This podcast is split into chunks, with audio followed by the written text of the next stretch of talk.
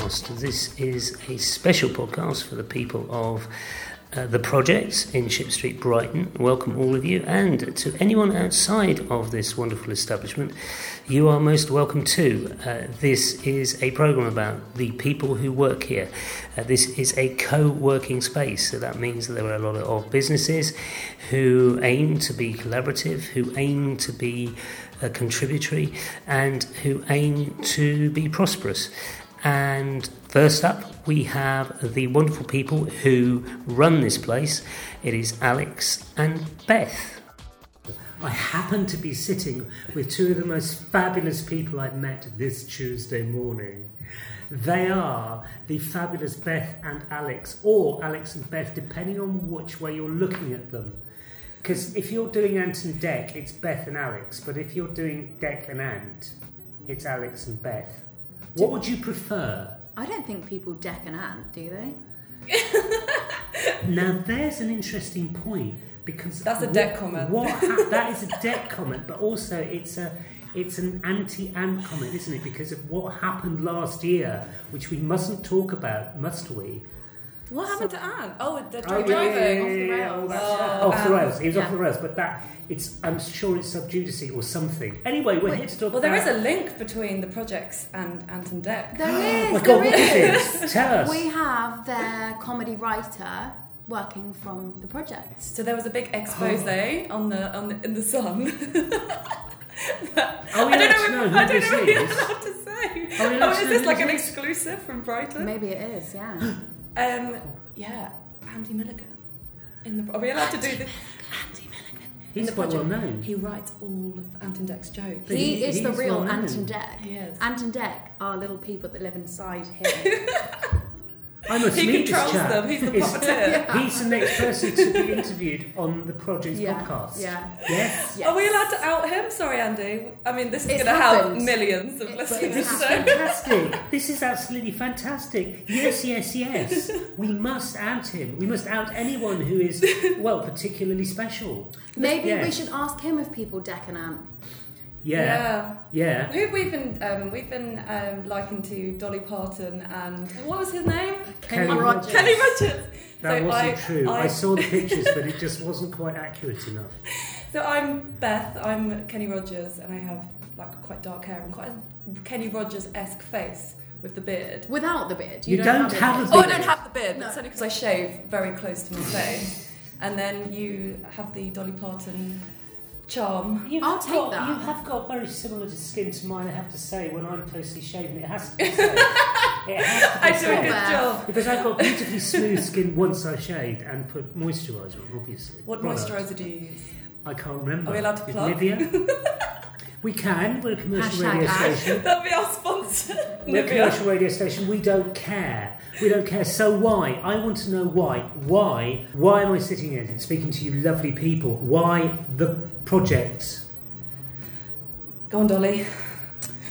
Well, Kenny, why the projects? Um, the best answer I have to that is that people here needed a really beautiful collaborative space um, and wanted to be part of a community. So that's what we have endeavoured to provide. When you say people, do you mean you went to the, into the streets and you say, "Excuse me," and you did a vox pop, and you say, "Oh, you're looking for your beautiful place where you can collaborate"? Well, What Beth, actually Beth happened? and I cannot take credit for that. We Ah. had um, extensive research done looking into what is needed in the city. Cool. um, by some amazing branding experts, and um, this is what they came up with, and we have brought it to life. Um, Well, you've all done a flipping good job, as far as I can see, Thanks, and I'm Jess. not being paid for this. I have to say, I am not actually being paid. Uh, it is Sorry splendid space. It is a splendid space. It's very good space. So that's the first thing. It's a good space. But I'd like to delve deeply, probe into this business about co-working because I have been in other spaces in my life where there was supposedly a beautiful community. It is a difficult, difficult call. Yeah. So, what are you going to do about this thing called co-working? Co-working. Just concentrate on Yeah. co-working, not the space. The co-working. I, I think um, so. Alex is our community manager. I'm going to answer for you. Um, I think um, Alex does a really wonderful job. I think a lot of times a co-working space, you just kind of have a lovely room, you plonk a bunch of people in together, Plonk, yes. and everyone just has to sort of sit and work next to each other. And what I love about what Alex does in particular is she genu- it sounds really cheesy, but she genuinely gets to know what every single person in the building does, what their motivations are for coming to work, um, who who they can collaborate with, um, and also just gets to know their lives. It's a real skill what Alex does, and um, Can I just interject? It's not just me. It has to come from both of us, and it does. So it's Um, Beth as well. Well backed up. Beautiful. both thanks. of us. But I, you know, it, it's it's it's an ongoing thing. I don't think we're every day. It's never going to be finished. It's never going to be like, okay, now everyone's working together. It's you know, oh, can we make you a cup of tea? How can we help you? Let's sit down. And it's an ongoing. That is our main focus. Our main focus every single day is the people within the building. Yeah. Something that I guess motivates me is that really not many of us are going to have a much of an impact on our li- like on the world after we're gone and i think the main thing that i love from what we do here is each day just making people's lives a little bit better and i think that's kind of all you can hope for really and i think for, for me and I, I think I don't want to speak for you but that really comes across from which you can just make people's lives better and you know like it's the little things, isn't it? yeah, and I think you know we're just gonna be working until forever now, aren't we? Like really with like pensions Yeah. and things like that. So you might as well just really enjoy what you're doing Yeah. in the day. Yeah. Um, Yeah. so I think and it. thankfully we both do. We love meeting Yeah. new people and helping them and introducing them to other people. yeah, I think it's a really human focus we've got here. Yeah. It is interesting because, um, and I, I'm not going to sound creepy crawly bumlick at all about this. Okay, I'm not. best. I'm going to do my very, very best and try and be proper journalistic type creature. Well, apart from being lazy, I'm not lazy. Um, but the point about this, sorry, journalist. But the thing is, um, it has come always, in my experience, from the front of house. The very second you walk into a space. Um, I mean, I was quite fortunate in terms of my experience in this place to start with because I knew someone who was kind of trying it out, and uh, I came here sort of by chance, and immediately I was struck by the friendliness of the of you guys. And it's very well. It's not so much unusual, but it's not something I would have expected from my experience of this sort of thing. So it's a very good start. Um, so far, you do seem to be the sort of people who who are on that kind of mission because you love people. I mean, you know, it's not just you say you love people. You you love people. You you like connecting with them. You like talking to them.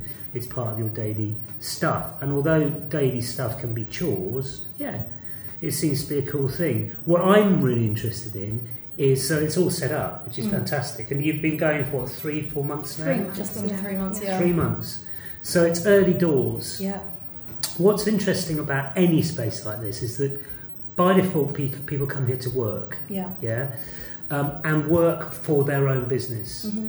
And although people do collaborate, because naturally they, they do, Mm-hmm. and I know that there are organisations that have uh, collaborated here, um, keeping that sort of spirit alive, I know is is quite difficult Mm. because you can be full of the joys and very much like that, Mm. but trying to kind of in, kind of vest that yeah. that's the right word, um, into other people is is, is quite a, a tricky call. You've got various things coming up, haven't Yeah. you? You've got We various yeah, initiatives yeah. which you're sort of in Um, charge of. Alice, We're running an event every single day. Um, and it's such a huge range of things that we're putting on here. Um, so they focus on community, so uh, getting people to know one another, whether that's through our breakfast club or our coffee morning. Um, but then we also provide people with lots of different help hubs, um, whether that's digital marketing or content writing or branding. Um, so we're constantly having the opportunity here for people to meet one another, to help one another. Um, so uh, we also have skill swaps that are going to take place here. It's all kind of kicking off now at the beginning of this year. Um, so literally every single day there will be an opportunity for our members to engage not only with other members in the building, but also just people who are experts in their field and the wider community. So that's how we're going to continue on growing our Ah, that's interesting. So you're going to start your tentacles reach outside of the building. they yes? do, yeah, they They're do, nice tentacles, but they reach outside of the building. Yes. they do. because uh, that I guess is an interesting call. That um, I guess it's important because you need to let the world know about it, and it's good to promote it, and it's good for publicity and that kind of stuff. But actually, the I guess the um, ramifications of that is that you start to involve the community at large in what's going on here. Yeah, hmm which is cool. Indeed. That is quite a Yeah. cool thing. Yeah. So, um, is there anything coming up you would like to promote here, now? It is your podcast, so feel free. Is there anything you would like to say, this is really, really important, we want you to do, it, or that you genuinely believe is a good thing? I think anybody who's listening to this that hasn't already come and looked around the building or had a free trial day, if you're interested in coming and seeing the space, talking to us, and seeing if there's a way that we can help you and your business, even if you don't want to be a member here, there are other things that we can help you with. We'd love to meet you, so please just pop by. We're open every weekday from 8am till 6pm. You can literally rock up, have a coffee with one of us, and have a chat, and we can see what we can do for you. I would highly encourage everybody to do that. So, Dawn, if you're listening, please come on down. Come on, Dawn, you're the winner. Fabulous. Uh, thank you very much indeed. It's been a total pleasure as ever. Yeah, we love you, Jazz. Because this is the very first Projects podcast, I thought it'd be a good time just to tell you what the Projects was all about. The Project is a co working, serviced office, meeting room, and event space here in the heart of Brighton in Ship Street. Did you know that 86% of the local economy is from micro businesses? More than 5,000 of these micro businesses go to London or elsewhere every day to try and scale their business.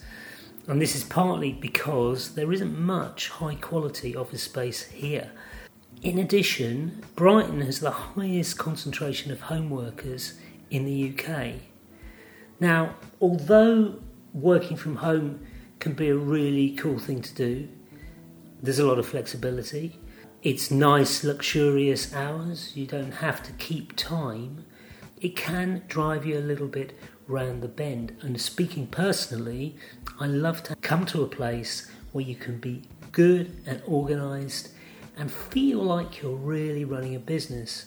And that's one of the primary reasons why I've decided to base myself here at the projects. It's a really high quality space here, as well as having a highly functioned and functioning facility, great broadband, great options. You can chill out in the open spaces, or you can get yourself a dedicated space or, or an office, of course. We've also got really great breakout spaces. I'm here in the sitting room. It's a really sumptuous, lovely room to just chill out in or to have a really cool, intense conversation.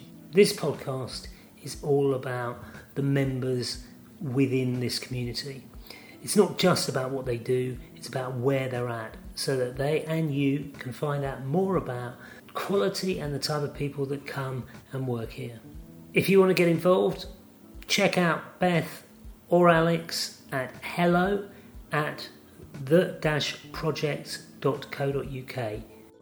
Instead of just having talk, which is all very engaging, of course, I thought it'd be rather nice to shake it up a bit. So, every single podcast, we will have a featured artist, and I will try my level best to make sure that the featured artist actually lives here in the projects. And uh, lo and behold, there is Ollie Sloan just sitting there. And he is a wonderful musician. He works with Creative Blue, the resident digital marketing agency here at the projects and he's fantastic. And this track is called Florida Pink. She's spending her hopes, buying her coats, buying her clothes, la la la la. And she's so composed, head to her toes. She was doing a dance down my road. When she comes out with something sometimes, but she's so perfect. And she's so fine. She's taking off on alkaline. She's on my mind. Yeah, under the cover, she's on my mind. And I wanna be with you, baby. Oh, you're fabulous. But might need a little focus. Might have lost your mind, might have lost sight. Care that you play me. Oh, you're fabulous. But might need a little focus. Might have lost your mind, might have lost sight, might need a little focus. She knows how to blink in Florida pink, in Florida sun, she's pulling the strings. And under her gaze, the Florida haze, I can't relax, I can't relate.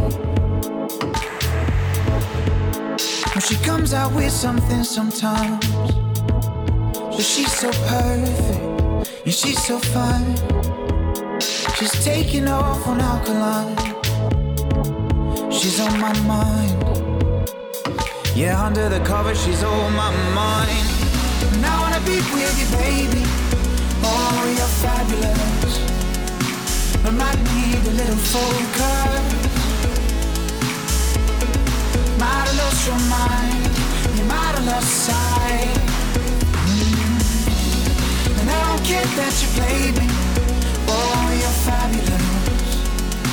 But might need a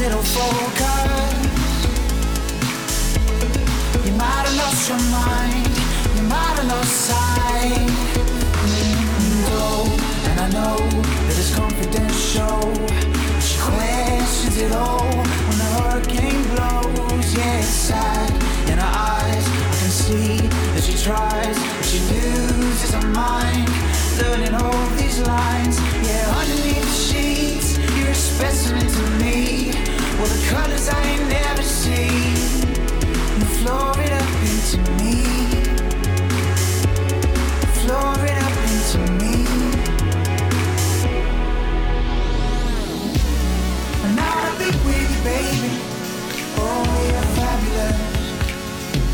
Might need a little focus. Might have lost your mind. Might have lost sight. Oh. And I don't care that you played me. Oh, fabulous. But might need a little focus. Might need a little focus.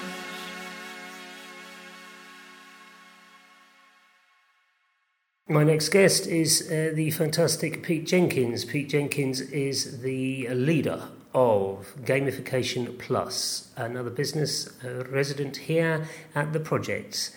And uh, this is an interview all about the art and the science of gamification. Please do enjoy it. Your thing was CRM, which is kind of interesting and fascinating from my point of view because the usability of something, particularly systems, has been something that I've been interested in ever since I was involved in them myself and, and sort of designing them and selling them on behalf of my company. It's something that I find interesting that it, you happened to be in CRM and you thought this is actually quite tough. I just watched people gradually use less and less of a system they bought as time went on. So the less they use bits, the less likely they would go back and use a bit that they'd done before. And then Mm. that means you're not using like the fancy features. You might as well just be using a spreadsheet or something. Yeah, so what did you do about that? What did we do? Well, there was a few things. Um, I've always worked on finding ways to get the CRM to bring a real benefit to every single user. So wherever we could automate stuff, we did that really early. And anything that makes your life easier and makes you realize why you want to put some data into the CRM system was good. So even even now, we still have a few CRM clients. Yeah. And uh, the ones that love it are the ones with lots of automated workflow processes behind the scenes doing the boring stuff. When I came across the concept of gamification, I matched up in my head with the type of games I played, which were big, complicated ones, but I enjoyed playing them. And then CRMs were big and complicated, but I didn't enjoy them. And that, that was for me, I was like, hang on, but it can be done. There's, these games are massive with tons of bits of data flying at you, and, and yeah, it's fun. So there must be a way to change the CRM to do the same. So what did you do? Uh, I was about to go and build one when I thought, hang on, before I waste my time and effort, I should have a look and see what's out there. And um, after a bit of research, I found one called an open source CRM called Zurmo, which was built from the ground up around gamification principles. So I, I, we started using that internally for a few months, and then thought, hey, actually, it's pretty good, and started selling it. And we sold like four times as much in a year as we did with the old CRMs. And most of our clients actually turned out to be ones who were on their third, fourth, or fifth CRM. And they'd come to the realization it was about getting the users to actually adopt the system. All the CRMs has very similar features. Yeah. So it's all about getting people to actually use them. So what sort of things work there to get to get them to use it? I mean, you know, specifically. Specifically, really simple stuff. Mm-hmm. Very much about making people comfortable with it.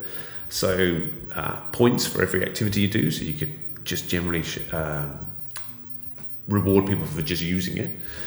There is a, quite a nice badging system. Um, not badging, but more collecting, collecting items, virtual mm. goodies. Mm. And that encouraged you to explore because you couldn't complete collections of stuff unless you'd been and done everything in an area. Like in marketing, you wouldn't, you'd have to add a contact, search for a contact, send an email shot, do various mm. other bits yeah. and a follow up before you could complete the collection. Yeah. And of course, once you've done that stuff to complete the collection, you've used that bit of the software, you're more likely to use it in the future. So really, it was about kind of approbation in a way. It's kind of it's kind of a uh, that's the first step, I guess, is to is to work out um, a kind of reward system. Well, it's about working out what the people using it would like as a reward. Um, in this instance, those are mostly what I'd call onboarding gamification features, stuff that's fun for the first few weeks, mm. yeah, and and then it you, actually what happens is they appear less often because they get harder to achieve. That's fine. That means they're not in your way. Um, but you've set that first expectation and that first experience is one of fun and comfort with the system, so they're more likely to use it forever. And that, that seems to really work. Now, in advanced CRMs, it's much more not just onboarding, but about setting goals, mini challenges, stuff that actually helps you get better at your job, and more stuff as you go on. So is it almost as if there's kind of I don't know some sort of almost AI thing in there where, where they kind of get, where you, you sort of at one level you kind of level it so that after a while people start. Now I I'm guessing obviously, but I'm gamifying. So I'm kind of going, oh, okay, it's interesting. What's going on here? So I wonder, do does do things like, for example, it says, why don't you try this? Does it, mm. does it come up with ideas of what to do? Or is it more about um, this task, you can get this if you achieve this? At the moment, it's more simple than what you're suggesting, but what you're suggesting is where it's heading. Ah. So gamification is always about following what's happening in the games industry.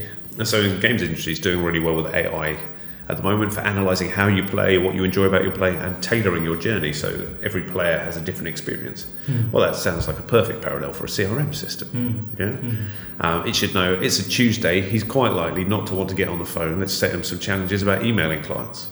Yeah, cool. Yeah, so why not learn your patterns and what you do today? Oh, it's Friday. He never rings a client on a Friday. Let's create some marketing collateral.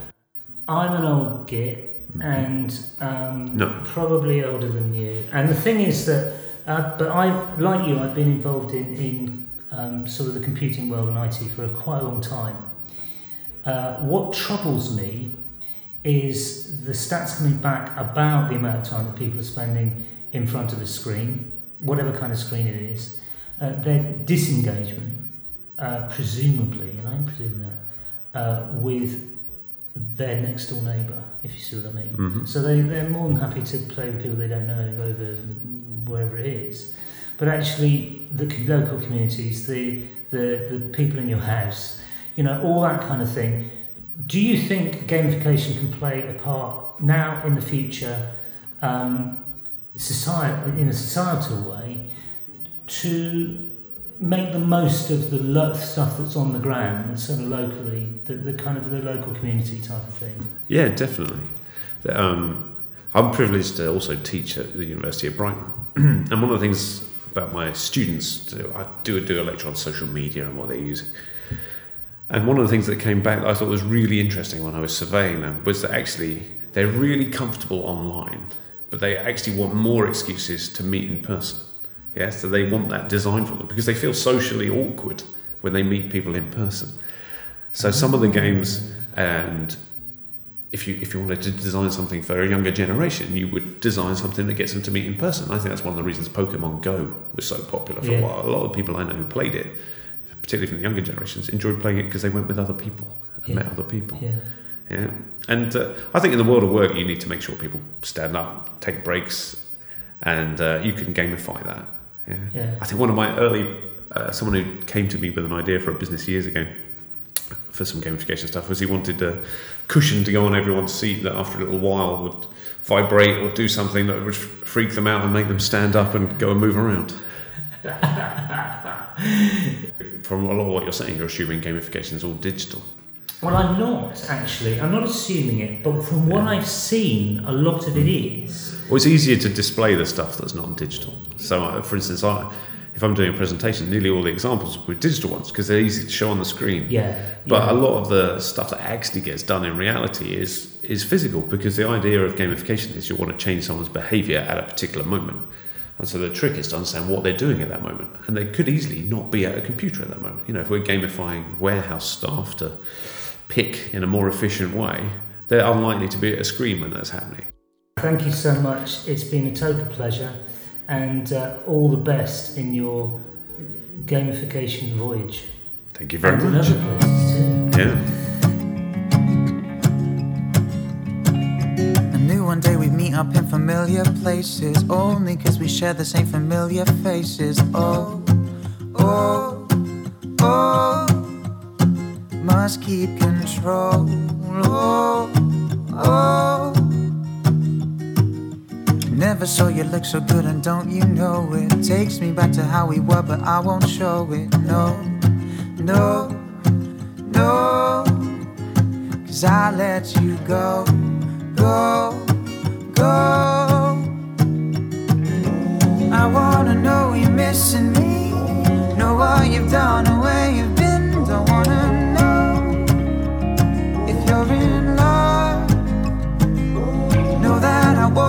best for you.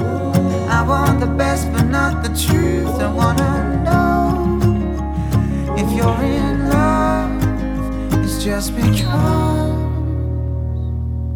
Nothing's any better than the day I left you. However hard I try, you know I can't forget you. No, no, no. Are you alone? Oh, oh.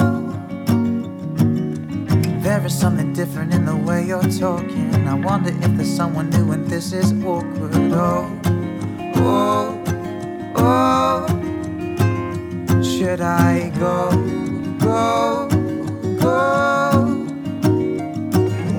I wanna know you're missing me. Know what you've done and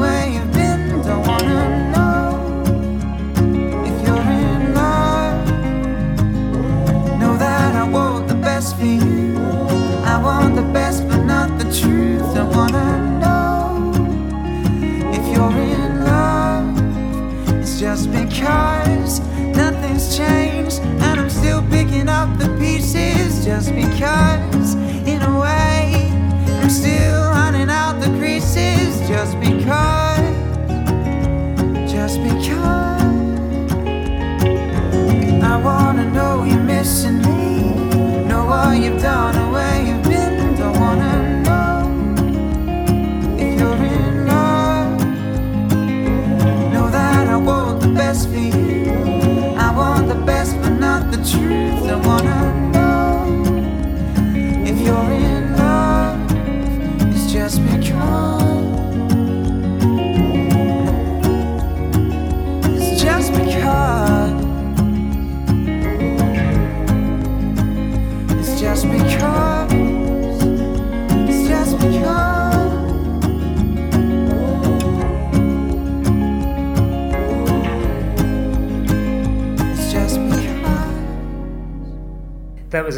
Track from the fragrant Ollie Sloan, and that one was called Just Because. Our next guest is extraordinary Jes Bailey. Jes's thing is crowdfunding, and she runs a business called Crowdfunding 360, uh, a very successful business that helps organisations to do crowdfunding. And she has got some particularly useful insights coming up right now in Atcha. Why are you here, as in here at the, at the project? I moved to Brighton in December, needed a co working space, so I went to check out a couple, and this one was really the most friendliest. Um, and I like the fact that it's not too close to my house, so it means I actually have to get out my neighbourhood, and I can just cycle along the seafront to get here, which I think is great. Twice a day along the seafront. The other one is platform nine, but it was just like a four-minute walk from my house. It's not enough. If I did that, I'd never, I'd never leave the vicinity. it's not enough. I think I've got to come here a bit more often Yeah. because I didn't come here for like a week, and then on Friday when I saw you and Toby was here, and I was like, oh, I didn't get any work done for like the first hour. Everyone just wanted to talk to me, and I came here to do work. I would like to t- you to tell me what is the most exciting thing you're working on. You don't have to mention any names, just the sort of thing you're doing. It's really exciting. At the moment, Yeah. the most exciting thing I'm working on at the moment is this like high-end fashion jewelry Mm. that has social impact. It's made by women in Rwanda that survived the genocide that have become a cooperative, and it's it's created by this ex BBC senior lawyer, and now she's obviously leaving legal and going over into fashion. That's the most exciting thing at the moment because she's still working as a lawyer. They're very stressful jobs, a lot of high hours. But for some reason, I don't know, she's got like a clock or something that stops time. That means she still has time to work on this project. And it's interesting because it's much more expensive than the average crowdfunding reward. That means it'll be a be an interesting one to see how it goes. And that's an interesting point, actually. It's more expensive. So you mean that um, it's more expensive to contribute? It's more expensive to pledge? Yeah, so the average crowdfunding pledge for a non-tech campaign is twenty-five pounds. Yeah. But obviously, her jewelry is like minimum three hundred Yeah. pounds. So then it's looking at how to get people to part with more money for that risk because crowdfunding is a risk that you don't know if you're really going to get the product. You're okay to lose twenty five pounds. You might be okay to lose a hundred, but are you really okay to lose that much? Do you think that the amount you pledge, if it is, so say, not as much high risk, high risk in terms of how much money you lose, maybe, but the more you pledge possibly has an indication as to how serious the crowdfunding project is. Do you think there's something related to that? Yeah, you have to definitely have a much more professionalized look of a campaign to get more money out of people. Also depends on the price of the product that they're getting in return or the value that they see in getting in return for giving you that higher amount of money. That's also a big one. You can make a really attractive bundle of rewards or experiences for like 100 150 pounds even though the product is priced cheaper.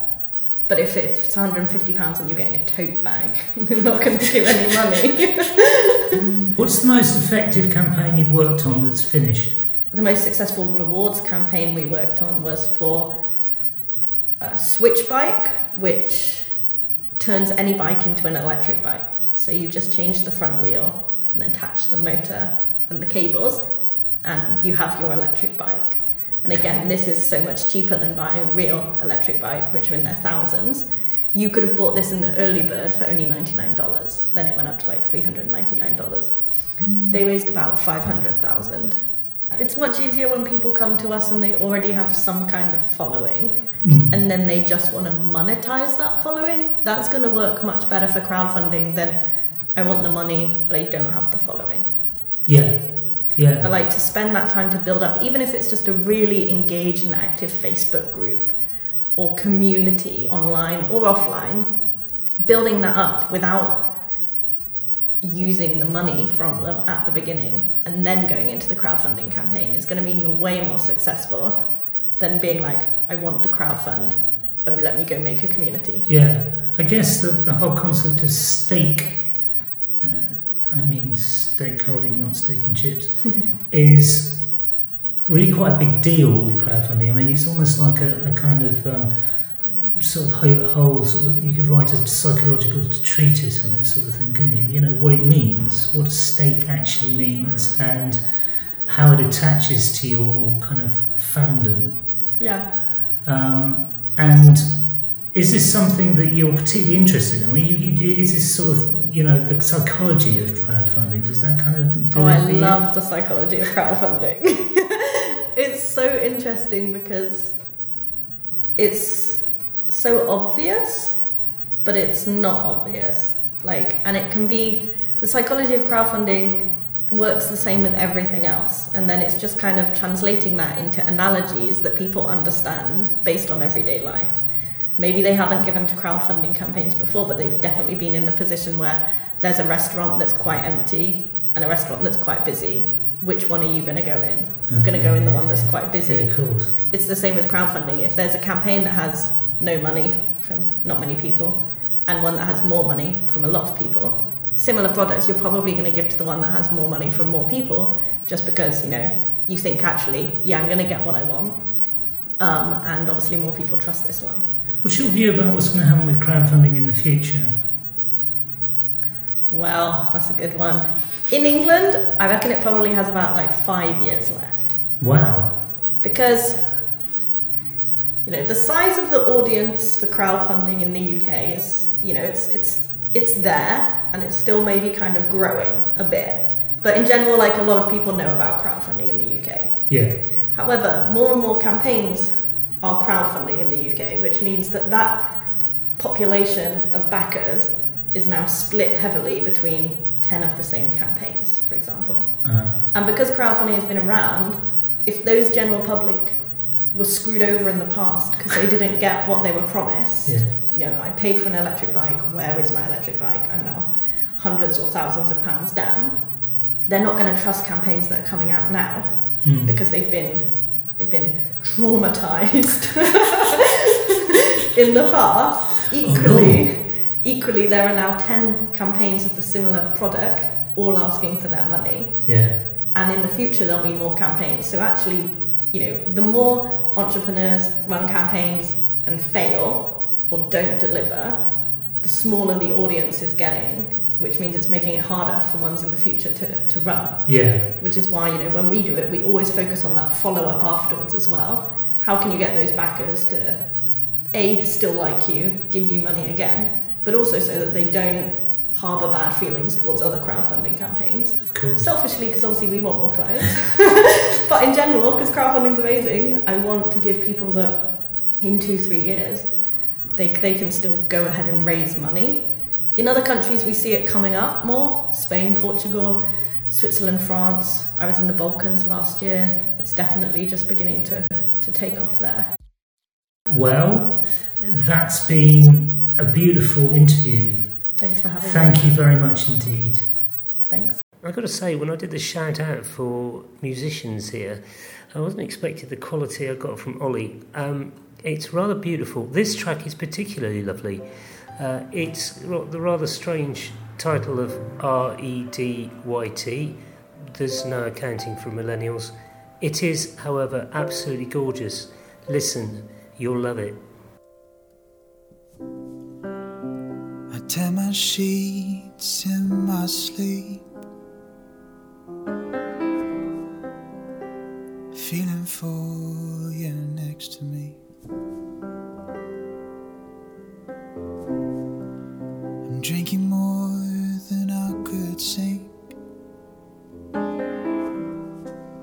Slipping through the concrete. And I didn't think you could. And I didn't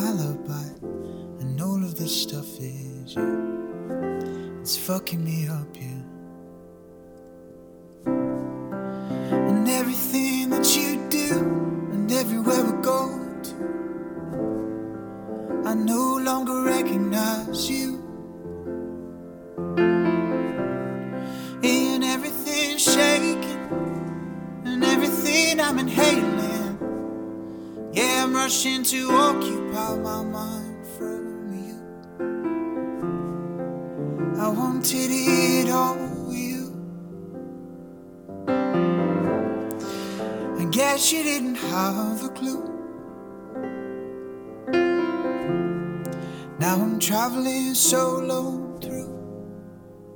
I'm just blocking you.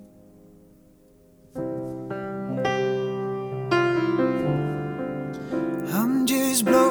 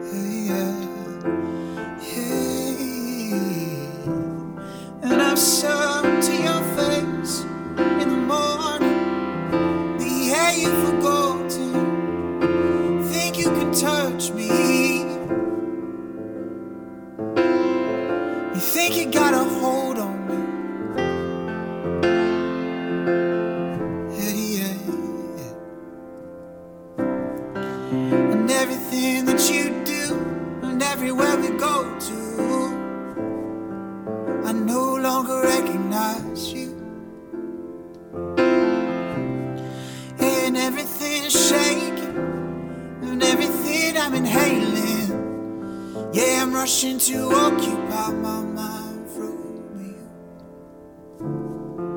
I wanted it with you. And guess you didn't have a clue. Now I'm traveling so long through. I'm just blocking you. I'm just blocking you. Just blocking you. I'm just blocking you. I'm just blocking you. La la la la. Yeah, I'm just blocking you. And everything I give for you, you wouldn't believe all the things I could. Yeah, I would have fallen for good. And even in later days, we replace the pictures of our younger days, I'd give everything that I could. I'd give everything to you, red. La la la la. I would have given everything to you, red.